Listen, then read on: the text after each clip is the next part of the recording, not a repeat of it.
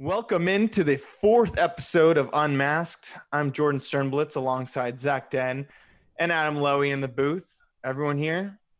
Yes, yeah. Sir. Yes, sir. All right. Glad to be here. What a great Sunday afternoon. A lot of bubble basketball going on. What have you guys been up to this weekend? Just chilling, man. Watching some sports. Saw the Mavs lose that crazy game against Houston. Yeah, we're not going to. Yeah, me as well. It's a little too personal. Yeah, I saw that as well. That was a ridiculous game. That score was so high. I think that's one of the highest scores I can say that I've honestly seen. What ended up at like 160-something? Yeah, it was. Yeah, it's crazy. It was like 153, 149. But it's crazy. I honestly thought maybe they'd be lower scoring games because they've been out of basketball for so long, but definitely didn't miss a beat there. Also, want to congratulate Adam. He's being a little humble here. Air Adam over here passed his pilot's test Friday. Get a little bit of excitement for our sound engineer turned pilot over here. Congratulations, Adam. We're so proud of you, man. Thank you, Jordan. Yeah, it was definitely a grind. I've been working on it for like over a year now, so I'm just glad that it's over for now, and then in college I'll kind of pick back up on the rest of it. But I'm one license out of the way, so just glad to be done with that. Adam, I've known you for about a week now, and you've just grown so much right before my eyes. It's truly. So what was the test like? I'm very curious. The test? You had three different parts, right? Yeah. So the first part, the written exam, you take it like before you take the main. It's called the check ride. So you take this written exam that's kind of the basics about like safety and some of the regulations that come with flying, and then you move into once you pass that, you move into the check ride, which is two parts. The first part is on the ground and the second is in the air. So the ground portion is where you like talk with the pilot examiner, kind of about like the oral. Exactly. You talk with the pilot examiner. He kind of explains to you what's going on, and then you kind of tell them about your flight plan. He talks to you through some regulations, quizzes you, and then you move up into the air, which is sort of like your driving test, but it's a little bit more specific, and there's kind of a guide for it, like a syllabus that tells you kind of what's going on. And then, it's either a pass-fail. It's not like a set score. So it's kind of a stressful thing because if everything's not done correctly to a certain way, then it's considered not up to standards, and then you don't pass. So it's definitely a stressful test, but it's the best way to do it to like make sure that everyone who's going up is safe and not going to like cause issues in the air, because when you're on the ground, like you can pull off on the side of the road, but when you're in the air, like it's just you in the plane. So it has to be that way. So it's kind of like a driver's test, except when you bump a curb on your parallel parking, it's no big deal. And then in the sky, you're just like putting people's lives at risk. Exactly. It has to be that specific and that hard, just to make sure you're being safe. But it's definitely like the right way to do it, I would say. It's just really, really stressful going into it. But like once it's over, it's a big relief. It's no big deal. It's just kind of one of those things you have to do in order to be a pilot. Everyone accepts it. Well, we're proud of you, Air Adam. That's it's a big accomplishment. And Zach and I weren't expecting to have a guest on the podcast today, but we had a pilot right in front of us that we got to interview. So thanks for letting us in on that. That's some exciting stuff. Have to take us in the air sometime. Definitely, for sure. All right. Well, there's nothing else that's been going on. I think it's time to take it around the world of sports. We're going to do this in 120 seconds. Adam, you want to start the clock? You are on the clock.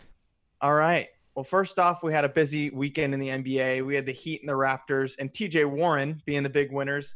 Warren's most notable performance of the weekend with his 53 points against the Sixers. He had Zion playing only 15 minutes in both of his games. Pelicans going 0-2, kind of the big losers. Also with the Sixers, like I mentioned, getting poured on by T.J. Warren, and the Mavs, unfortunately, dropping a huge game in the standings and now starting off quarantine basketball, bubble basketball, 0-1. Shifting it to the MLB, we have 6 Cardinals that have now been diagnosed with COVID. Zach, you scared? I'm scared, man. I'm scared for the future of the MLB. I don't know if they're going to be able to finish off this season. I really don't know what's going to happen. They need to do a bubble, dude. I've been saying that this whole time. It's really scary. They're already canceling their series against the Brewers, and no one can find Yoenis Cespedes. Mets don't know where he is. Just told him he's opting out of the season. Uh-oh. NHL, they kicked off their first round, qualifying round of 5-game series. Anything cool there? I don't know. We'll see. Just getting started. Sabrina Ionescu in the WNBA out a month with her ankle sprain. Zach, were you excited to see her debut out of Oregon? Dude, that's a huge loss for the Liberty, man. She went off that other night. She had like 31 points or something. I mean, that's huge, man. I hope she gets better soon. Adam, how much time we got? We have 30 seconds. Last 30 seconds, we're going to devote to trimming Tatum. His hair, it's gone. He's hitting threes. Zach, what's up with it? The new Hoodie Mello. He's been a beast. He's been playing well. We saw him put up 17 points in the first half against the Blazers. And I mean, he's really stepping it up with the new hairdo. Bad game, first game, bounce back now. 10 seconds. He's the real deal. Celtics go and he goes. It's right now we're recording it. It's in the fourth quarter of that game, and so we're gonna see how that winds up. But definitely a better performance today. And that was your sports around the world of sports in 120 seconds. Thank you, Adam, for the timer. Of course, man. We're gonna take a quick break, and we're gonna come back with some more NBA bubble talk. I know there's been a lot going on, a lot to unpack. Some Lakers games, Clippers games, Raptors games, some storylines across the board there. So we'll be back. Stay with us. Welcome back to Unmasked, and we're going to talk some bubble. I know we've talked a lot of NBA recently, but now with the games back, it's exciting, and there's been a lot of great action already.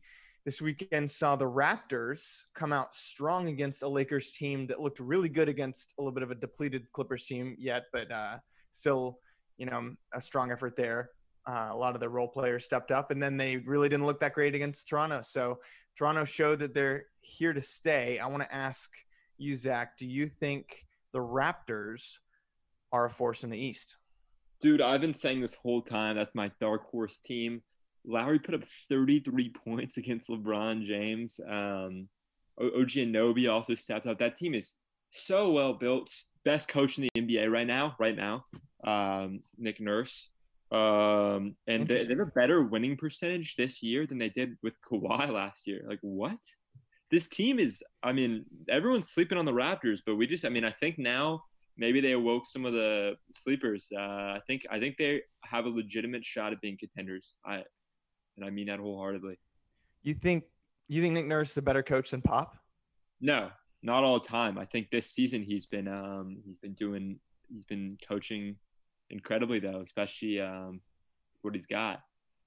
What do you think has changed from? I mean, I think you're totally right, but I'm curious to get your insight from last year. Besides losing the Finals MVP and the best player, like, is it Pascal coming into his own? Is it role players like OG?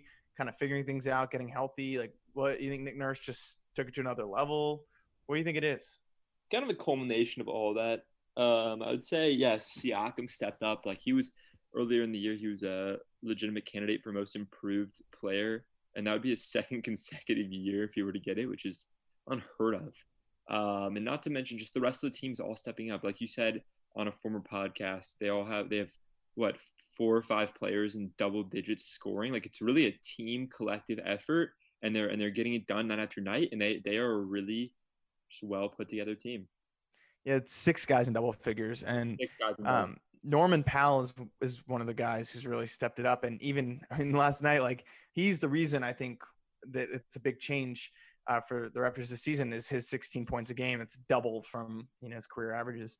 But last night he's a minus 22. He's 8 points on 3 of 12 shooting. Like, he had an off night. Norman Powell, one of the X factors for their season, if I can call him that, had an off night, and they beat the Lakers by 15. And it was and Siakam was 5 of 17. Like, it's not even like their all-star, their best player was firing on all cylinders. Gasol had 8 points. You know, it wasn't like super huge. But Lowry with 14 rebounds. Are you kidding me? Kyle Lowry. I mean, this dude is, how tall? How tall can Kyle Lowry possibly be?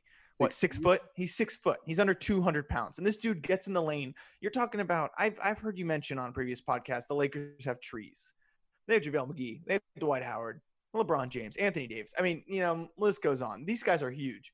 Kyle Lowry's going to get in there and grab 14 rebounds. You're telling me that this guy is going to get, I mean, that's crazy. When they're doing that and they're hustling, I don't see anyone beating them, but I just don't think that level is sustainable. It's good points. Yeah, it's really good points. I don't know. I guess we have to see how those matchups play out. But I really think last night they kind of proved that this is, and even LeBron James came out and said after that wreck last night that this is a different Raptors team, and they, like, Kawhi or no Kawhi, they are good. They are a phenomenal contender team. And as far as standing goes, the Raptors, their win prevented Milwaukee from clinching the one, also prevented the Lakers from clinching the one on the West side. But both are expected to happen. So something else that did, you know, this Portland-Boston game is still going on, but right now the Raptors have a 4-game lead. And so the worst it's going to be is 3.5 if Boston ends up holding on here against the Blazers. Again, we're recording this Sunday afternoon, so we don't really know yet. But the Raptors, if they can secure that 2 seed, that was a big win last night because I don't think a lot of people had them winning. If they can hold on and take that 2 seed, that's a big difference from 2 to 3, having to play the Sixers as the 6 seed or Pacers or Heat, whoever it might be, or the Magic or the Nets, because there's a huge drop-off there from 6 to 7. So if they can secure that 2 seed and get a rematch with the Magic or play the Nets, who are so depleted, then that's huge, because to get into the second round and get some momentum, especially when they're so seasoned in the playoffs, that's a dangerous team. Absolutely. All right, well, talking about another dangerous team, I want to know what you think about the Lakers now, because we saw them beat the Clippers. I know you're a big Lakers fan. We saw them beat the Clippers, which was big. You know, they didn't have Lou Williams, they didn't have Harrell. But the Lakers still looked really good. And I want to know what you think, if your outlook has changed at all, where you think they're going to end up when it's all said and done. Dude, that's a great question. I wouldn't say I'm a big Lakers fan. I just appreciate the greatness of LeBron James. I want to set that straight right now. Second of all, I see this LeBron James, Anthony Davis duo. I've been thinking about it a lot. I see it as like a reincarnation of the Shaq Kobe duo in a way. Obviously, wow. I don't want to call the haters on here. I don't want to get it's not the same thing.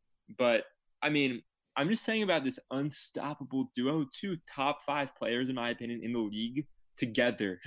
I think it goes without saying this is the best duo in basketball today. There's great duos on other teams, but I would say this is number one. And yes, I understand the team isn't as well built as other teams around them, but this is, all that being said, this is the best duo in basketball. And LeBron James is, like, year after year, the best playoff performer in basketball. And he has the best secondary player in the league. Kuzma's been playing decently. He's been playing pretty solid. I would say I still think that they, in my opinion, are my favorites. Yeah, I think they're a lot of people's favorites. And I think that the fact that LeBron got 4 months off, 4.5 months off, however long it was, to recover at his age is huge. You know, he's not worn down. He didn't play in the playoffs last year. He's fresh. And that's a big factor. But yeah, I mean, the depth is just, like you saw, it hurt him last night. You know, Kuzma put in his 16, but who else? I mean, Waiters and Kuzma, Davis. Yes. Okay. We know Davis is a beast. I mean, he only shot 7 times, but Waiters and Kuzma were combined 9 of 24. And those were your top 2 bench scorers. So where is it going to come off the bench? Once Lou Williams comes back and once Montrezl Harrell comes back, you know, and the Raptors have all this depth, and you have these teams in the East. Milwaukee looked great. The Celtics looking great today. Like, what happens? You think, if this kind of gets into our next conversation, but do you think there's an 8 seed that could come out of the West that could give the Lakers trouble in the first round? No. Charles Barkley says Portland. I love San Antonio. That's my team. Do I really think any of them could have a legitimate shot against LeBron James and Anthony Davis this year? No. LeBron James is probably the hardest worker in the NBA, most determined to win this championship. He has so much to prove this year, so much to prove. And the GOAT conversation, it just has his overall career. And I think that there's no team, no eighth seed team that could legitimately challenge them. And I would say that despite the depth issues, I believe in LeBron James. I think he has that motor that's unparalleled, that he's gonna get it done. Yeah, I see what you're saying, and I believe in the Lakers. I just think that if there's one team that would make it interesting, I kind of agree. I think the Blazers. I agree with Charles. I think the Blazers are a tough team, but I think that's a great segue into our next conversation, because do you think the Blazers are even going to be that 9 seed or 8 seed or whoever's going to get into the play-in? I know we've talked about the Spurs, your Spurs. The Pelicans have started 0-2. We'll talk about them in a little bit too. But of those three teams, who do you think is going to have that play-in against Memphis, assuming Memphis holds the 8? Biasly, I would say San Antonio. They played well last night. They did really well against the Kings. Derek White went off for 26. DeMar DeRozan, 27. Rudy Gay, 19. I think without Aldridge, huge loss to the Spurs. But now it's a more fast-paced offense, and they're gelling. They're gelling. And I think if they can continue that performance, and I mean, we have the best coach of all time on our team. And I think if they continue like that, they could make a legitimate run for that 8th seed spot. I think the Blazers are hot.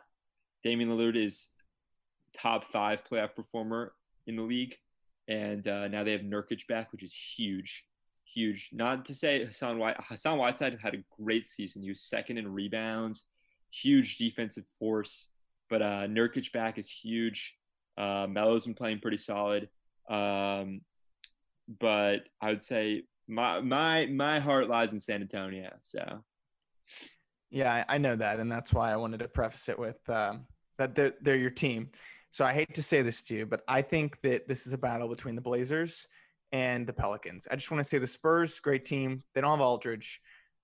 They're playing well currently as we speak.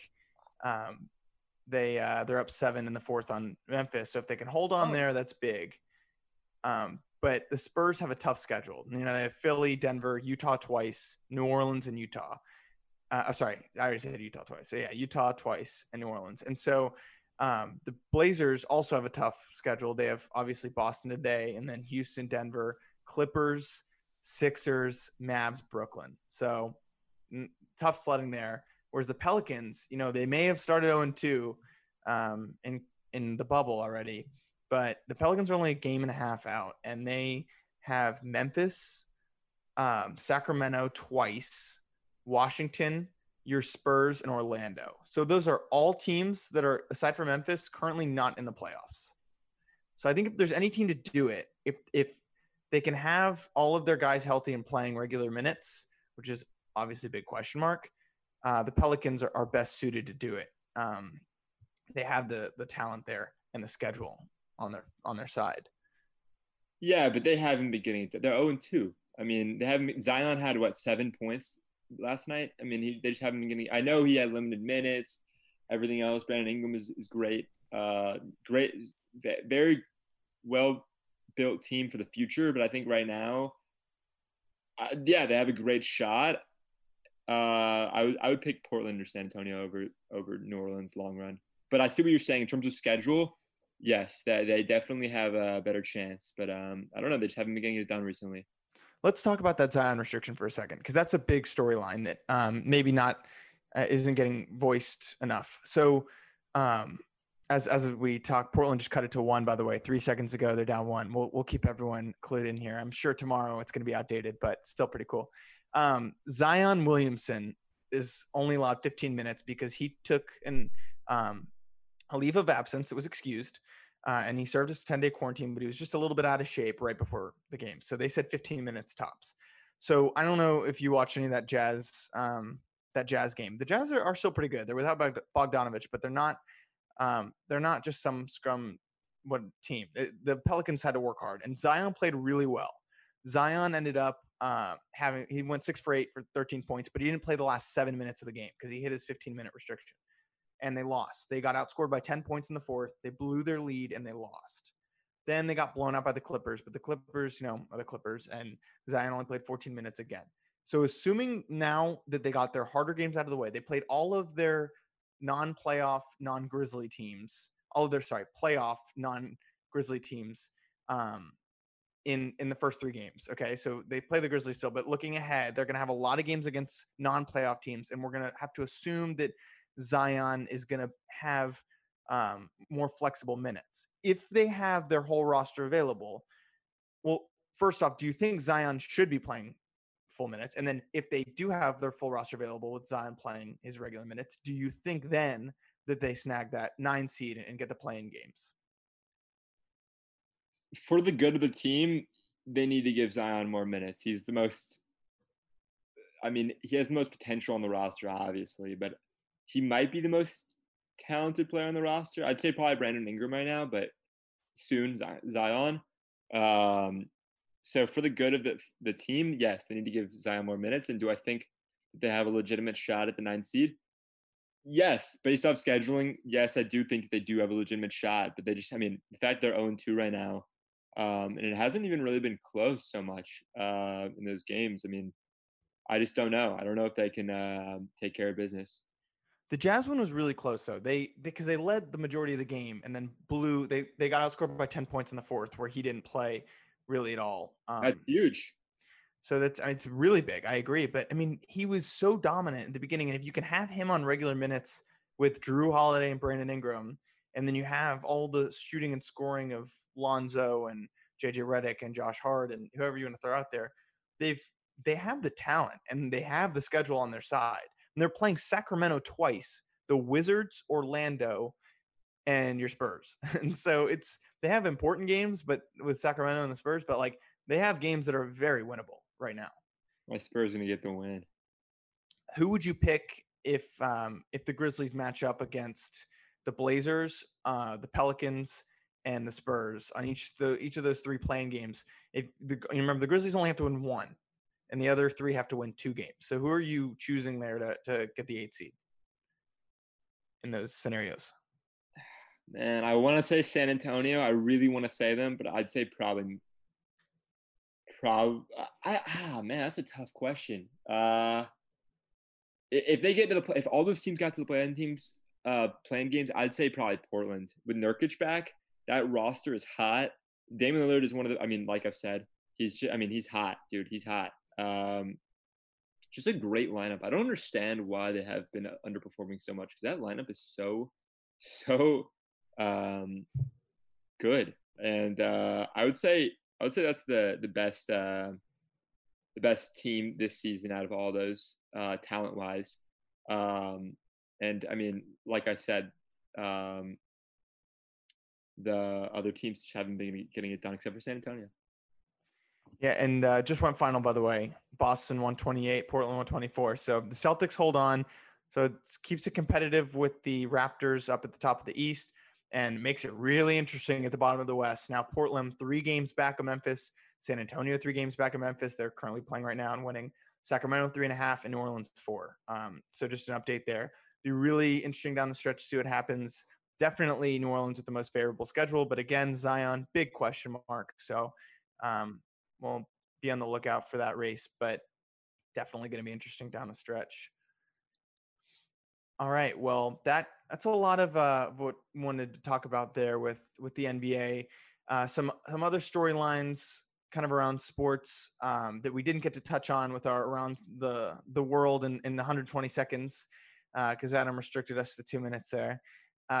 We just wanted to talk about the story that kind of broke today about Pac-12 athletes who are planning on not participating in sports.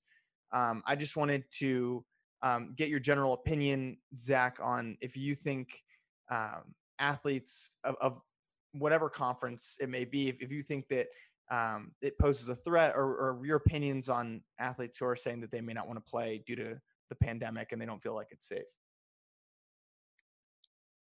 I mean, as much as I would love to see them playing, like selfishly, we're going through a national pandemic right now. Like, you can't hold that against them if they don't want to play through that. I mean, it's, they're risking themselves, their family, their lives. I mean, like, I don't even see how it could be like teams can like be like, oh, you don't want to play, we're gonna cut you or punish you. That, like, there's no, like, this is a legitimate crisis. What do you think? I think you're totally right. I think it's unprecedented times, and so I mean that if that calls for unprecedented measures and not having a season, that's what it's going to take. And I think that a lot of universities and the big ones like Pac-12 and the Power 5 conferences included are kind of stuck, because if you tell students that they can't come on campus, or you tell students that their classes are going to be online, then how are you going to treat student athletes different? How are you going to expect student athletes to come participate, make money for the school? You know, because you've been harping on this for so long. These guys are students first, is what they've been saying. They are not paid. They are not employees of the universities. So why should they be treated any different? Students now are going to have to come. So I think it's putting a big burden on the universities to either bring students back to campus so that they can have their student athletes on campus, or it's facing them with a tough decision. You know, do we break down this barrier of the student athlete and treat these student athletes like the athletes that they probably are? You know, if you ask student athletes, they probably spend more time with their sports than they do with their academics. And it's just a fact of the money involved at the NCAA. But it's putting them in a weird position. If you had said from the beginning, you are athletes before you're students. You make money for this university. You are an employee of the university. We're going to pay you. Then you could treat them like professors, employees of the university. You could say, if you don't want to come back, fine, but we're not going to pay you. But if they're students first and it's a scholarship and that's all that you're giving them, they are students first, and you have to treat them as students first, like you've been saying. And so it's putting a lot of universities across the country in a weird position. And to be honest, I don't think that students should have to risk that. I think, like me, I have the option to come to campus or not. I think that the players should as well, because they're student athletes first, right? So I am in total agreement. I don't think that they should be putting anything before their livelihood, their families, and their health. So that's my perspective on it. I know that I have a good friend who plays football at Washington State, and a lot of the Pac-12 players are voicing their opinions on it, and it's very similar, and they've said they're not going to play, and they're very vocal about it. And I know that there's been some backlash from the university, some cutting of players. So please, if you see it on Twitter or Instagram or whatever social media, go give them support. These Pac-12 athletes, I don't think, should be forced into any scenario. Especially when they're not employees of the university. So, sorry, that's my 2 cents on that topic. Absolutely, that's a great point. Very passionate about that. I was talking with my dad about that earlier, and it's crazy. You know, the world we live in, it's really putting people in a really tough scenario, especially when they've been holding on to a certain ideal for a long time with this whole student athlete conversation. So it'd be interesting to see how this moves forward, what the other conferences do in response to it, but definitely kind of the news of the day. So, all right. Well, when we come back, we're going to have some Today in History for you. Today's August 2nd, and it's a big day. What can I say? We'll be back on Unmasked. Welcome back to Unmasked. And today is August 2nd, which means it's a big day in history. You ready for this, Zach Den? I'm ready. All right. So today is the 38th anniversary of Ricky Henderson, the MLB, stealing his 100th base on his way to 130 for that season. 130 stolen bases is the most ever in a single season. It was the second out of 3 times, which is also an MLB record, times that he got 100 stolen bases in a year. He's the only player over 1,000 stolen bases, so he's the all-time leader, and he has over 1,200. So it's by a long shot. He is known as the best stolen base player of all time in that category. He's just lightning fast. That guy was crazy. But I think the craziest record, and I want to see if you think either of these are going to get broken. Do you think anyone will ever break his steals record? But also, do you think anyone will ever play 25 seasons like he did? He played from 1979 to 2003. He played from the time my dad was 10 years old until the time my mom was pregnant with my sister. Do you think that someone will ever play 26 games? He doesn't hold the record, but Do you think that will ever happen again? 26 seasons, I mean, more than 25. Honestly, I do not think anybody will beat either of those records. I mean, that man is just elite. 4 decades. The dude played 4 decades. Props to Ricky Henderson, man. Mad respect. Mad respect. Yeah. He's crazy fast. And then 14 years later, we had the Dream Team round 3. They beat Yugoslavia in the Atlanta Olympics, won the gold, 1996. Was a great team. No MJ, but they still had Hakeem. They had a young Grant Hill, young Shaq. They had Pip. They had everyone. They were really good. My question to you is Yugoslavia, who they beat, is now split off into 2 different countries, but Serbia basketball is 1 branch from that Yugoslavia branch that ended in 2006. So now a Serbian team would feature the Joker, Nikola Jokic, Boban, Bogdan Bogdanovic, and Bjelica, 2 guys on the Kings, and Frank the Tank Kaminsky. Who knew he was Serbian? Would you take those guys over a U.S. team in the Olympics right now? Could the Joker get it done? No, I don't think. I think it would be a good fight, but I don't think he could ultimately get it done against. Maybe like some games, but not in the long run. No. Do you think they could hold their own like Manu did for so many years and have like an Argentinian team where there's some good role players and like be relevant? Like you think Serbia is like you think those 5 would compete at least? Yeah, I think they would definitely compete. Serbia is going to have some good basketball in the next Olympics, but I just don't think they're going to be. Argentina was like an anomaly. Yeah. That was like Ginobili, Scola. And that's when Ginobili was at his peak. Oh, man, I love Manu Ginobili. No, I don't think they're going to be in Argentina. Imagine Jokic, Boban, and Frank the Tank on the court at the same time. Bogdanovic is good. Yeah, he's really good. He's a future Mav. I'm calling it right now on this podcast. Today's August 2nd, 2020. Bogdan Bogdanovic, he's friends with Luka. He's going to be a Maverick. We'll see. All right. Well, speaking of the Mavericks, that goes right into our happy birthdays because you know what today is? Today is the Unicorns' 25th birthday. Let's give it up for Kristaps Porzingis. He has had kind of a rough start to his career. He was an all-star in 2018. Then he tore his ACL. Then he got traded. Knicks fans hated him. And now he's bounced back. His post-all-star break numbers are crazy. It's 23, 11, 3-3 going into the break on some great shooting lines. And he put up 39 and 16 against the Rockets the other night in that horrible loss. He missed the box out, so we're not going to give him too much credit there. I hate Robert Covington. And my question to you, will he make another all-star team? Will he make another all-star team? That's a great question. I would say yes, he will. Kristaps is a very unique talent. He's like a young Dirk, a little bit more athletic though, but not as great of a shot. But he's great. Towards the end of this past season, he was doing really, really well, and I really think that he will make many more All-Star games. I love to hear it because I agree. We left him out of our top 10 under 25 in the bubble, but you know now he's 25, so it doesn't even matter. It's a moot point. I think he moving forward is.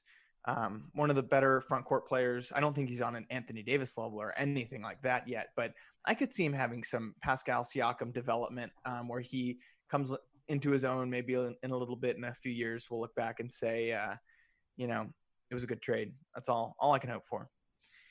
Also a former Dallas player, this time in the WNBA, we have Skylar Diggins. It's her 30th birthday. She was a former top 3 pick, a 4-time all-star in the WNBA and traded from the Dallas Wings.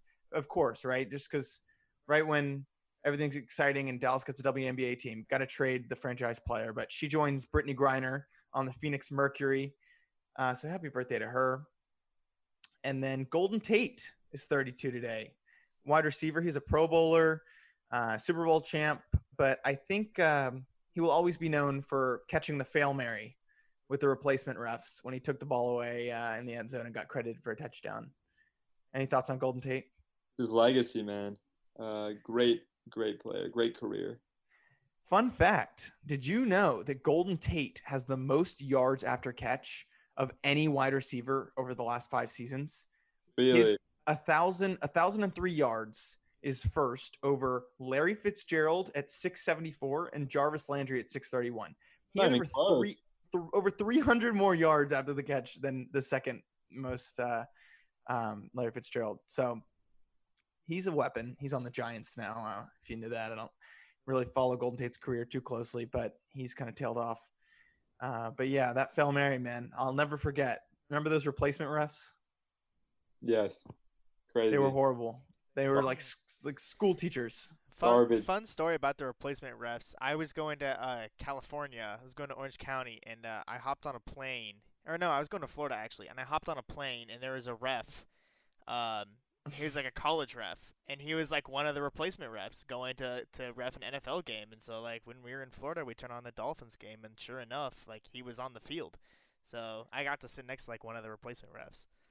Of course, because, like, they were just ordinary people. That's the biggest joke that no one talks about over the last 10 years was the NFL hiring, like, third-grade math teachers to decide the fate of millions playing fantasy football across the country.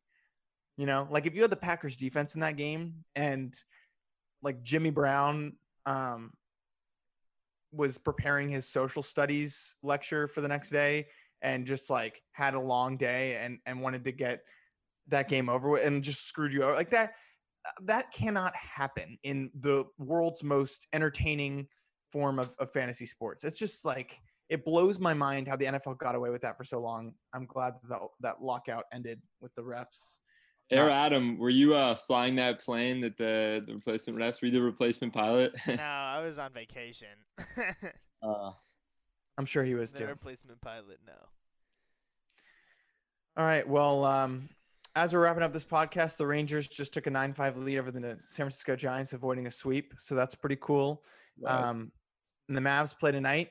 There's a lot of cool stuff to watch for later on this week. You guys have anything you want to shout out? Shout out Meta World Peace. Okay, this is completely my idea. I told Zach right before the podcast that Meta World Peace, Ron Artest, formerly known, was ahead of his time with the jersey name switch. He would have fit into the bubble perfectly with World Peace on his back. And we were laughing about it. And I think Zach, for a brief moment, thought I was a genius.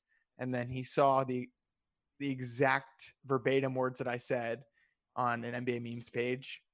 And I did not look at that before. You can ask Zach or my dad. I came up with that idea in its original, but he would have fit in perfectly. So, and Zach thinks Kevin Love would too, which... World be free. World be free. Yeah, we got a good list going. All right, well, yeah, Mavs Suns tonight. A lot of great games tomorrow. Zach, who you got in the Raptors heat? Raptors all day. We saw them take apart the Lakers. Siakam's going to step up. I think, I go Raptors all day. Big Raptors guy. That's my East team. All right, I'm going to go Heat because, you know, I love some Jimmy, some Bam, love Duncan. They look great against the Nuggets. The Nuggets are so depleted, but they still look great. I'm going to go Heat. And then I want to know who you got in your Spurs 76ers, even though I know the answer. San Antonio, baby. DeJounte Murray's going off right now, and he's going to do the same thing against that sorry Sixers team. You know what? Give me the Spurs, too. I'll take it. Derek White all day, baby. All Lonnie day. Walk with a future. Right, well, you heard it here first, unmasked. Adam loves Trey Burke, too, so make sure you hop on that train tonight. He's going to have a big game. Oh, yeah, for sure. Most definitely. All right. Well, that wraps it up. Catch some NBA action all week. We'll be back sometime this week, hopefully with another guest. So stay tuned, be safe, have a lot of cake, and enjoy life. See ya. Peace. Later.